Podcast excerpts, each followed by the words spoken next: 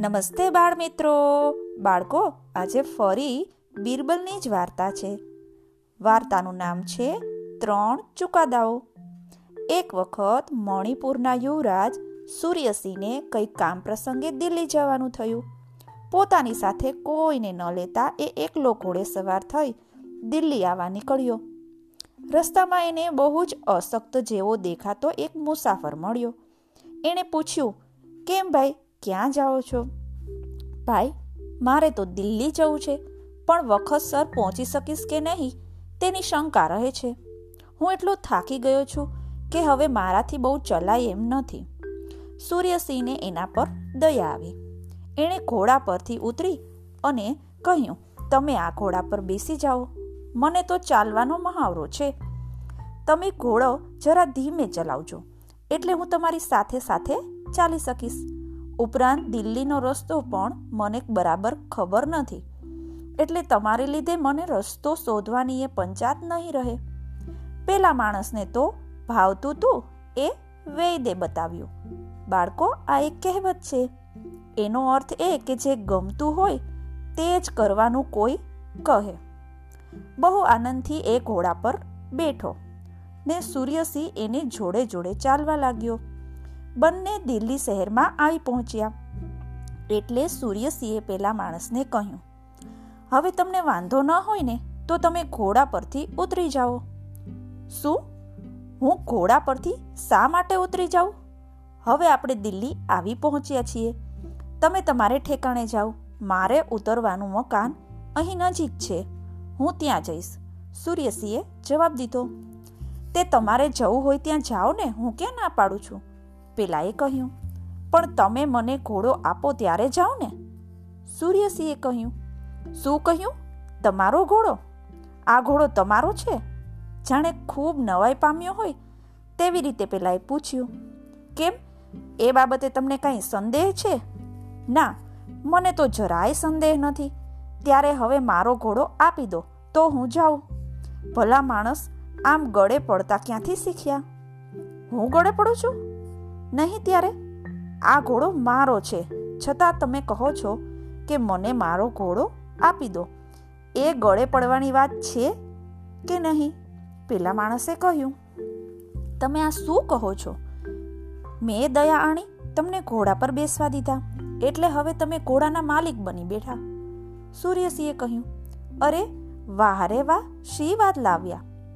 તમને દિલ્હીના રસ્તાની ખબર નહોતી. તેથી તમે આડે રસ્તે ન ચડી જાઓ, એમ કરી તમારા પર દયા જાણી હું તમારી જોડે જોડે અહીં સુધી આવ્યો. તેનો બદલો તો તમે સારો આપો છો, પેલાએ કહ્યું. આ તો ધર્મ કરતા ધાડ પડી. બાળકો, આ પણ કહેવત છે, કોઈનું સારું કામ કરવા ગયા અને પોતાનું જ નુકસાન કરી બેઠા. મેં તમારા પર દયા આણી, તમને ઘોડે બેસવા દીધા. એ મારી ભૂલ થઈ ગઈ. પણ હવે તમે આ ઘોડો મફતમાં પચાવી પાડો ને, તે તો હું કોઈ દહાડો નહીં જ થવા દઉં. સૂર્યસિંહે કહ્યું, તે શું આ ઘોડો તારો છે? પેલા એ મોટેથી બૂમ પાડીને કહ્યું, મારો નહીં ત્યારે કોનો છે? સૂર્યસિંહે પૂછ્યું, મારો મારો જોતો નથી હું એના પર બેઠો છું તે? તને એના પર બેસવા દીધો એટલે? તો શું એ તારો થઈ ગયો છે? હા, જાણતો નથી મૂર્ખા. જે પાડે ને એનો ધર્મ, મારે તેની તલવાર ને સવારી કરે ને તેનો જ ઘોડો. હવે વધારે ડાપણ કરવું છોડી દે, સીધે સીધો મારો ઘોડો મને પાછો આપી દે. નહીં તો નહીં તો તું શું કરી નાખવાનો છો? એમ તું જાણે છે કે હું કોણ છું? પારકા ઘોડાનો માલિક બનવા માગનાર ગળે પડું છો? પેલાએ જવાબ દીધો. આખરે બંને લડતા લડતા ન્યાય માગવા માટે બિરબલ પાસે ગયા. એ વખતે એક ખાટકીને ઘાંચીનો મુકદમો ચાલતો હતો. બીરબલે સૂર્યસિંહ તથા પેલા માણસને એક બાજુએ બેસવાનું કહી ઘાંચીને પૂછ્યું, બોલ, તારી શી ફરિયાદ છે? નામદાર, હું મારી દુકાને બેસી નામું લખતો હતો. તે વેળાએ આ ખાટકી તેલ લેવા આવ્યો. મેં એને તેલ આપી પૈસા લઈ અને ફરી પાછું નામું લખવા માંડ્યું. તે દરમિયાન મારી નજર ચૂકાવી આ બાજુમાં પડી થેલી ઉઠાવી એણે ચાલવા માંડ્યું. મારી નજર એ તરફ ગઈ, એટલે મેં દોડી એને પકડી પાડ્યો ને થેલી પાછી માંગી. એ તો ઉલટો સામો થયો. થેલી મારી છે, તું વધારે ગડબડ કરશે ને, તો તારું તોબડું રંગી નાખીશ. સીધે સીધો એ માને ને એમ ન લાગ્યો. એટલે વધારે રકઝક કરીશ, તો મારા પર હાથ ઉપાડશે. એટલે હું એને અહીં લઈ આવ્યો. ઘાંચીએ હકીકત જણાવતા કહ્યું, ઠીક, હવે તારે શું કહેવું છે? બિરબલે ખાટકી તરફ જોઈ અને પૂછ્યું, નામદાર, આ ઘાંચી જૂટો છે. એ મારી થેલી પચાવી જવા માંગે છે. મેં એની પાસેથી તેલ લઈ મારી થેલીમાંથી પૈસા કાઢી તે આપીને ચાલવા માંડ્યું. એટલે એ મારી પાછળ દોડતો આવીને કહેવા લાગ્યો, લાવ મારી થેલી. નામદાર મારી થેલી જોઈ એની નજર બગડી ગઈ. ખાટકીએ કહ્યું, વારું, તમારા બંનેમાંથી કોઈ કને સાક્ષી પુરાવા છે? બિરબલે પૂછ્યું, ના, સાહેબ, અમારી પાસે સાક્ષી પુરાવા કોઈ નથી. ઠીક, તમે હમણાં એ થેલી મારી પાસે મૂકી જાઓ. કાલે હું થેલી કોની છે ને તે શોધી અને ચુકાદો આપીશ, કહી બિરબલે બંનેને વિદાય કર્યા. એમના ગયા પછી એક બાઈ પોતાના ગામના કાજી વિરુદ્ધ ફરિયાદ નોંધાવી હતી. તેને બોલાવી બિરબલે પૂછ્યું, બોલો બાઈ, તમારી સી હકીકત છે? સાચે સાચી વાત કહી દો. મહારાજ, એક મહિના પહેલાંની વાત છે. મારે બહાર ગામ જવું પડે એમ હતું. એટલે મારા ઘરેણાની પેટી ગામના કાજીને હું સોંપીને ગઈ હતી. બહાર ગામથી પાછી આવી. મેં ઘરેણાની પેટી માંગી તો કાજી કહેવા લાગ્યા, પેટી કેવી ને વાત કેવી? તું મને ક્યારે સોંપી ગઈ હતી? મેં એને સારો માણસ જાણી એના પર ભરોસો રાખ્યો. ત્યારે તેનું મને આવું ફળ મળ્યું. બાઈએ પોતાની હકીકત કઈ સંભળાવી? વારું, તમારી વચ્ચે કંઈ લખણ થયું છે? ના મહારાજ, બાઈએ જવાબ દીધો. પેટી તમે એને આપી ત્યારે બીજું કોઈ હાજર હતું? ના, મહારાજ, કોઈ હાજર ન હતું. અમારા બે સિવાય બીજું કોઈ એ વાત જાણતું જ નથી. બીરબલે થોડી વાર વિચાર કરી અને કહ્યું, તમે કાલે પાછા કાજી પાસે જઈ અને પેટીની ઉઘરાણી કરજો. એમાં મહારાજ, મારું શું વળશે? મારું તો એ ફરી અપમાન કરશે. મેં એની પાસે પેટી પાછી માંગી હતી. ત્યારે એને મને બહુ ખરાબ બોલ બોલ્યા હતા. એ મને હજી પણ યાદ છે. એ જે કહે તે સાંભળી લેજો ને, પણ પ્રયત્ન કરી જોવામાં શું જાય છે? તમે તમારે હું કહું છું ને, તે પ્રમાણે કાલે જઈ અને પેટીની ઉઘરાણી કરજો અને પછી એ જે કહે તે કાલે આ સમયે આવી મને કહેજો, એટલે હું તમારો ફેસલો કરીશ. બાઈના ગયા પછી બીરબલે સૂર્યસિંહને સંબોધીને કહ્યું, હવે આપની શી ફરિયાદ છે? સૂર્યસિંહે પોતાની હકીકત કઈ સંભળાવી? બીરબલે ઘોડો પચાવી જણાન ઈચ્છનારને પૂછ્યું કે, ઘોડો કોનો છે? તો એણે કહ્યું, મારો જ છે. આ નકામો જ ગળે પડે છે. સોગન પર બોલો, આ ઘોડો કોનો છે? બીરબલે બંનેને ઉદ્દેશીને કહ્યું, મારો છે. એમ બંને જણે સોગન ખાઈને કહ્યું, ઠીક, આ ઘોડાને આજે અહીં મૂકી જાઓ અને આવતીકાલે તમે બંને જણા આવજો. જેનો ઘોડો હશે એને કાલે સોંપી દઈશ. બીરબલે કહ્યું, તે પછી બંનેને વિદાય કરી નોકરને બોલાવી અને કહ્યું, આ બે જણ થોડે દૂર જાય એટલે એમની પાછળ તું આ ઘોડો લઈને જા. ઘોડાને છૂટો મૂકી દેજે. ને ઘોડો કોની પાછળ જાય છે ને તે બરાબર જોઈ ને પછી ઘોડો પાછો લઈ ઘોડારમાં એના જેવા બીજા ઘોડાઓ સાથે એને બાંધી દે છે. બીજે દિવસે આ ત્રણેય મુકાદમાના ચુકા, ચુકાદાને સાંભળવા માટે ઘણા બધા લોકો કચેરીમાં આવ્યા.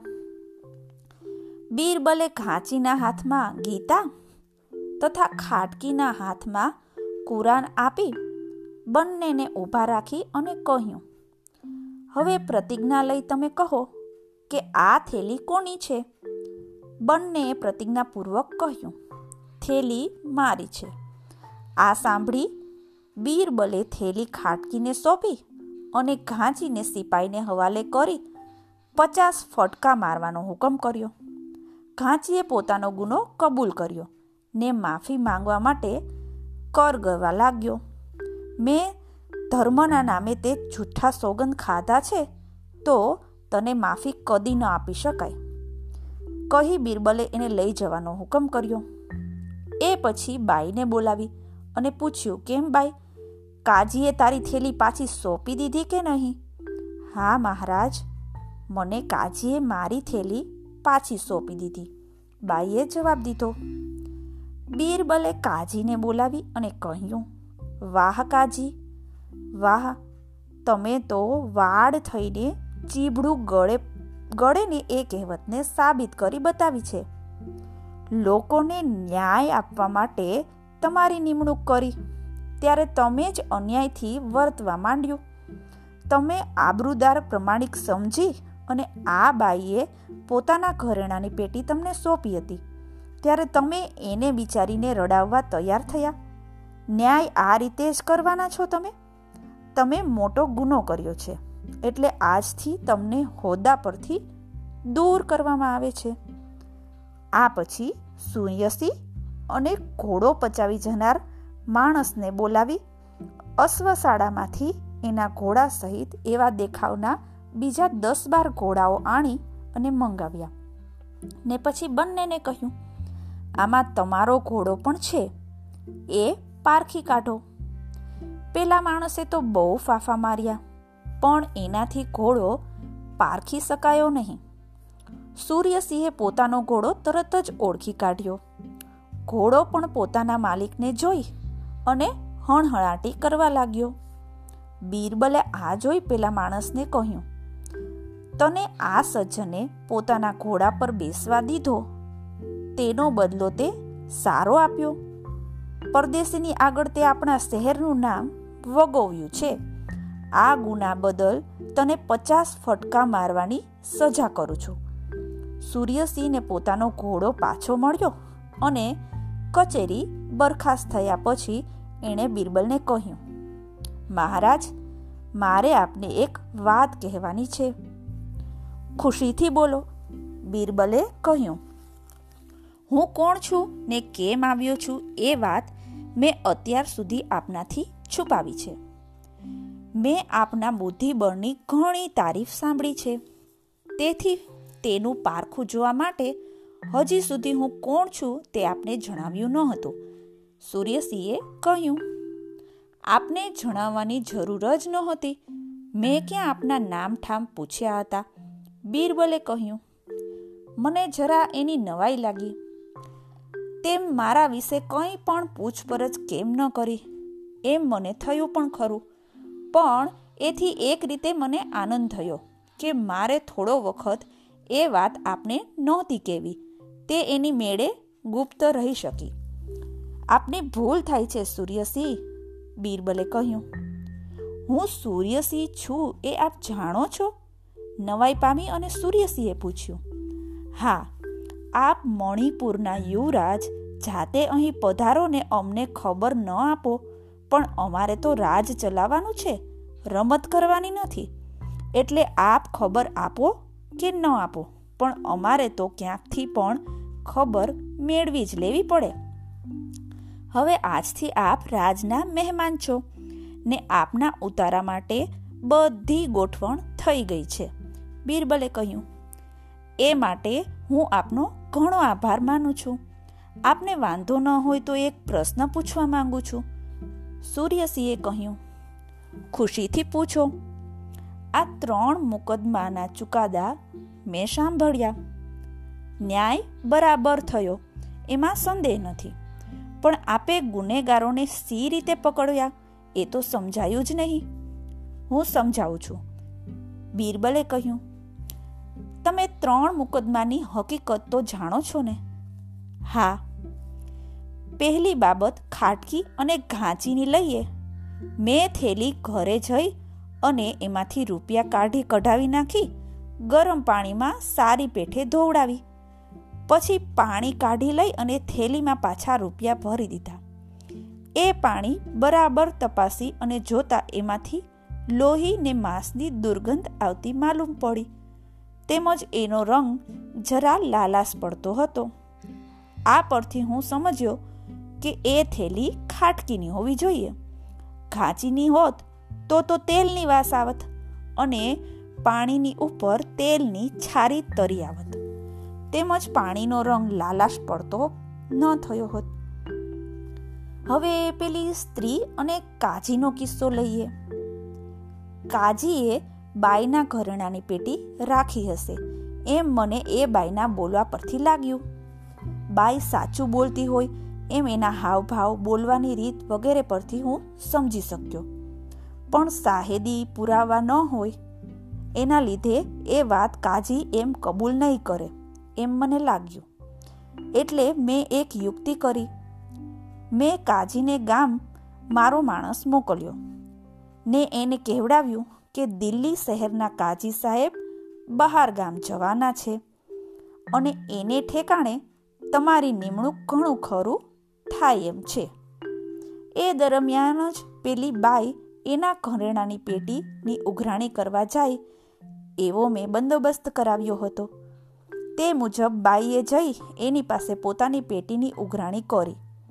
કાજીને થયું હશે કે અત્યારે આ માણસના દેખતા જો હું આનાકાની કરીશ ને, તો એ જઈને એ વાતને જાહેર કરશે ને કદાચ મને શહેરના કાજીની જગ્યા નહીં મળે. એટલે એણે ગુપચૂપ, પેટી કાઢી અને બાઈને પાછી આપી દીધી. હવે આપની વાત. આપને કદાચ ખબર નહીં હોય, પરંતુ આ રાજના દૂતો શહેરમાં પરદેશથી કોણ કોણ આવે છે ને, તેની તપાસ રાખતા જ હોય છે. મણિપુરથી આપ પધાર્યા છો એમ મને આપ અહીં ફરિયાદ લઈને આવ્યા ને, તે પહેલાંની ખબર મળી હતી. આપ જેવા યુવરાજ એક ઘોડા માટે કોઈના પર ખોટું આળ કદી ન મૂકો. પણ મારે ન્યાયનું કામ બરાબર રીતસર થાય એટલા માટે મેં બંનેની હકીકત સાંભળી. આપને જવાનું કહ્યું. આપ ગયા એટલે મેં મારા માણસને આપનો ઘોડો લઈ આપની પાછળ જવા કહ્યું. એણે ઘોડો આપ થોડે દૂર ગયા એટલે છૂટો મૂકી દીધો. ઘોડો પેલા માણસની દિશામાં ન જતા આપની પાછળ જવા લાગ્યો. એટલે એ ઘોડો આપનો હોવો જોઈએ એવી મને ખાતરી થઈ. મારો માણસ ઘોડો લઈ મારી પાસે આવ્યો અને છેવટે સૌની ખાતરી થાય એટલા માટે મેં એવા જ બીજા ઘોડાઓ ભેગો એને કચેરી આગળ આણી બંનેને ઓળખી કાઢવાનું જણાવ્યું. પેલા માણસથી ઘોડો પારખી શકાયો નહીં અને આપે તુરત જ ઓળખી કાઢ્યો. એટલે બધાને ખાતરી થઈ ગઈ કે ઘોડો તો આપનો જ છે. આ ખુલાસો સાંભળી સૂર્યસિંહે કહ્યું, આપની વાત સાંભળી ખરેખર હું બહુ જ નવાઈ પામ્યો છું. આવા ગૂંચવણ ભરેલા કિસ્સાઓનો ઉકેલ આટલી સહેલાઈથી આપ કરી શકો છો તે જોઈ મને આશ્ચર્ય અને આનંદ થાય છે. મેં તમારી બુદ્ધિની તારીફ સાંભળી હતી. આજે એનો પ્રત્યક્ષ અનુભવ થઈ ગયો. પણ એ અનુભવ મેળવતા આપને ઘણી તકલીફ પડી તે બદલ હું દિલગીર છું. આપના શહેરમાં આવતા જ પ્રથમ જ આપને આમ હેરાન થવું પડ્યું. એ બહુ ખેદની વાત છે, બિરબલે વિવેક કર્યો. એમાં જરા પણ દિલગીર થવા જેવું નથી. સૂર્યસિંહે કહ્યું, મને જે કંઈ તકલીફ પડી હશે, તેનો બધો બદલો આપે આપેલા ફેસલાઓ તથા તેના ખુલાસાઓ સાંભળી મને મળી ગયો છે. અને મારી ખાતરી થઈ ગઈ છે કે આ શહેરમાં આપની હાજરી છે ત્યાં સુધી અન્યાય કે અપ્રમાણિક માણસો કોઈ પણ દિવસ ફાવી શકવાના નથી. કેમ બાળ દોસ્તો? કેવી લાગી વાર્તા? બીરબલની બધી વાર્તાઓ એટલી બુદ્ધિમત્તાવાળી હોય છે ને કે આપણે એ વાર્તાઓ સાંભળી એની બુદ્ધિના વખાણ કર્યા સિવાય છૂટકો જ નથી. ફરી મળીએ.